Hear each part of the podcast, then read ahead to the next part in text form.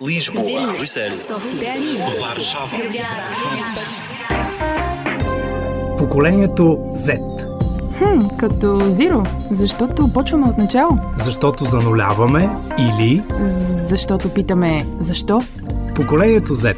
Един подкаст на Българското национално радио в рамките на проекта Евранет Плюс, водещата радиомрежа за европейски новини. Изкуственият интелект е ключова технология за бъдещето. Поне така казват учените и експертите. Но това бъдеще го виждаме още днес. Особено ако се съди по приложението на новите технологии и изкуствения интелект във всекидневния ни живот. От използването на различен софтуер за разпознаване на изображения и обработка на документи, през извършване на услуги от виртуални асистенти, онлайн търсачки и системи за превод, за да стигнем до така нареченият изкуствен интелект с физическа форма – роботи, дронове и най-различни видове автономни коли. Всъщност, изобщо не е трудно да изброим онези области от живота ни, в които е навлязал изкуственият интелект. От здравеопазването през онлайн пазаруването, обучението и сигурността, но като че ли е малко по-сложно, когато трябва да кажем кои са онези области, в които изкуственият интелект няма как да навлезе така бързо и сигурно. Това питам академик Чавдар Руменин, специалист по роботика и изкуствен интелект от Института по роботика към Българската академия на науките и директор на Националния център за компетентност, квантова комуникация, интелигентни системи за сигурност и управление на риска. Вие ми питате къде няма да го има изкуствения интелект. Аз бих казал така. Първо ще ви кажа къде той може да бъде задължително. Като се започне нали, от нещата като рекламирането и пазаруването, машинните преводи, интелигентните домове, градове инфраструктурата, която е. Ами да не говорим за автомобилите, когато човек спокойно ще си стои, а самата кола сама ще се ориентира. Това е, разбира се, много интересно, много полезно, но тук пък има и необходимите регулации, които трябва да се спазват. А къде няма да се използва? Няма да се използва там, където няма творчество. Вие ме затруднявате и надали някой би могъл точно да ви отговори къде няма да се използва изкуствения интелект. За момента той не е така силно навлязъл в обикновения живот. Но ще бъде в относително скоро време област, без която ние няма да сме в състояние да си решаваме проблемите. Тук има някои принципно нерешени въпроси, които затрудняват неговото навлизане в всекидневието. Първо, най-вече неокортикса, това е част от мозъка ни, която се намира в предния лоб. Ние нея не я познаваме въобще. А именно там се взимат решенията, там е въображението, там се раждат идеите, там ние можем да вземем едно или друго правилно или неправилно решение на базата на своята култура и образованост. Също така, поведението ни там се формира от сензорната информация, която постъпва от нашите рецептори. Ние тази част от нашия мозък не познаваме. И в този смисъл някак си стои на страна и тъжно гледа изкуствения интелект. Там са необходими много силни и много мощни изследвания, за да може да разберем точно как става раждането на едни идеи. С други думи, учените твърдят, че изкуственият интелект може да бъде определен като способността на машините да учат, да анализират, да правят планове, но приемаме с известни оговорки идеята, че машините могат да творят. И тук е ключовият момент. Идеята, че творчеството е унази единствена територия, която може да принадлежи само на хората. Какво обаче мислят младите хора? И дали на тях изкуственият интелект им звучи така чуждо? Особено ако се занимават с реклама, рисуване, фотография и кино. Използваш ли изкуствен интелект в работата си и в какви области?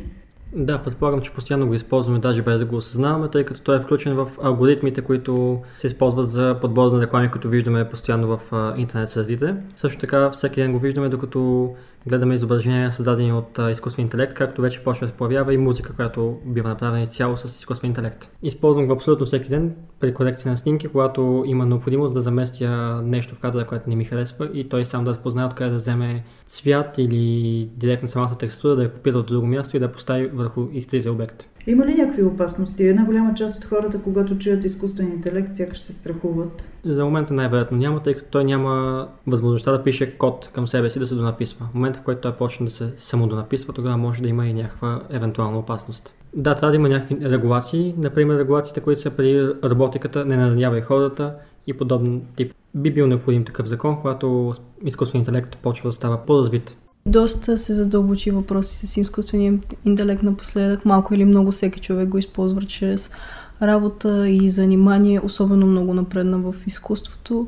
Доста хора се притесняват за заемането на позициите им чрез изкуствения интелект, но това е стъпка към бъдещето, според мен, и се налага, неизбежно е да се стигне до това. По-възрастните хора като че ли повече се страхуват, когато се говори за изкуствен интелект. Те може би се страхуват и това доколко ще си запазят работните места. Във вашите представи изкуствен интелект не звучи като нещо страшно. Според мен зависи от средата и наистина времето, в което човек живее, защото старото поколение са по-консервативни, но съм забелязала, че артистите, които се занимават повече с изкуство, са по-широко скорени, понеже вече има и програми, които създават картини, снимки, всякакви изображения и трябва да се даде шанс на нещо ново. От нас зависи дали ще ни вземе позициите като цяло. Доколко ние ще го развием. Трябва ли да има регулации? Поред мен да, точно това идва за вземането на позиции, понеже всичко трябва да се регулира, всичко е полезно в определени количества и стига да му се даде шанс, поред мен не е нищо лошо, но не трябва да се прекалява, с нищо не трябва да се прекалява и може да помогне доста неща, дори в медицина, напредването, което е изключително важно за бъдещето и за спасяване на живота на хората. Академик Руменин твърди, че точно човешкото въображение е най-силният ни инструмент. Нещо, което трудно може да бъде присъщо на машините. Безспорно, изкуственият интелект със своите самообучаващи се алгоритми може да реши много задачи. Да, огромните, бих казал, зета базата данни, те са в огромно количество, той ги обработва. Така наречените суперкомпютри решават огромни проблеми, които са и като обем, и като сложност, но да сте чули някой компютър да ви е дал някаква революционна идея, да е открил ново явление, на нова форма на изследване, да е тръгнало развитието на човешката наука в някаква нова обектна област. Въображението, креативността е това, да, което ни различава. За сега това е открит въпрос. Ние това още не го умеем да го вложиме в изкуствения интелект. Или казано с по-простички думи, все още не познаваме естествения си интелект, и за да можем да го адаптираме подходящо в изкуствения. Това е, може би, най-така същественият отговор на вашият въпрос за това къде няма да се използва или къде все още, бих казал, не може да се използва изкуствения интелект. Хората харесват идеята за изкуствения интелект, въобще за роботиката. Видях, че дефиницията за изкуствен интелект е създадена през 60-те години. Да. В същото време обаче това носи, освен много почитатели на идеята за изкуствен интелект и страхове, че една част от професиите ще изчезнат, че една част от хората ще останат без работа. Да. Какви обаче професии биха се появили в бъдеще, Вижте, въпреки че е това много е много общо? важен въпрос, който повдигате. Много професии няма да ги има вече. Давам един пример от миналото. Едно време имало такива професии като коняр, като каруцар, като ковач. Естественият ритъм на това как се променя да, живота ни. Точно така. Именно това е нашето развитие. Моето убеждение е следното. Ще отпаднат тези професии, в които няма творчество. И ще дам конкретен пример. Ако отидете на една поточна линия, където тя може да бъде и роботизирана, но на този етап все пак са необходими е, хора, които да извършват едни или други ритмични операции, там изкуственият интелект някакси не, не може да навлезе и там точно тази форма на поведение не може да бъде поставена нали, под елементите на творчеството. Обаче, ако вземеме учените, ако вземем изкуството, да вземем композиторите, журналистите, патентните специалисти, да вземем изследователите, всичките онези, да ги наречем, не професии, а състояние на духа, защото една професия е преди всичко състояние на духа, всичкото това нещо не може да отпадне. И в бъдеще то ще бъде основата и надграждането на различни нови професии. Какви могат да бъдат тези нови професии? Даваме думата на младите хора. Хрумва ми, например, масов създател на съдържание. Онези хора, които трябва да създават базата данни, които ще се използват, за да могат всичките изкуствени интелекти да се развиват спрямо тях. Онези картинки в интернет, които изкуственият интелект използва, за да може да формулира своя собствена картинка или каквото и да било друго. Все пак са създадени от хора и за да се развива изкуственият интелект, трябва да се развиват и идеите на хората. В момента започва се създава изкуството си, изкуствения интелект, в което дори огромен спор дали реално то е изкуство, когато човек само задава така наречените промптс на изкуствения интелект, който решава как ще нарисува нещото спрямо това, което му е задал човека и може да бъде креативен.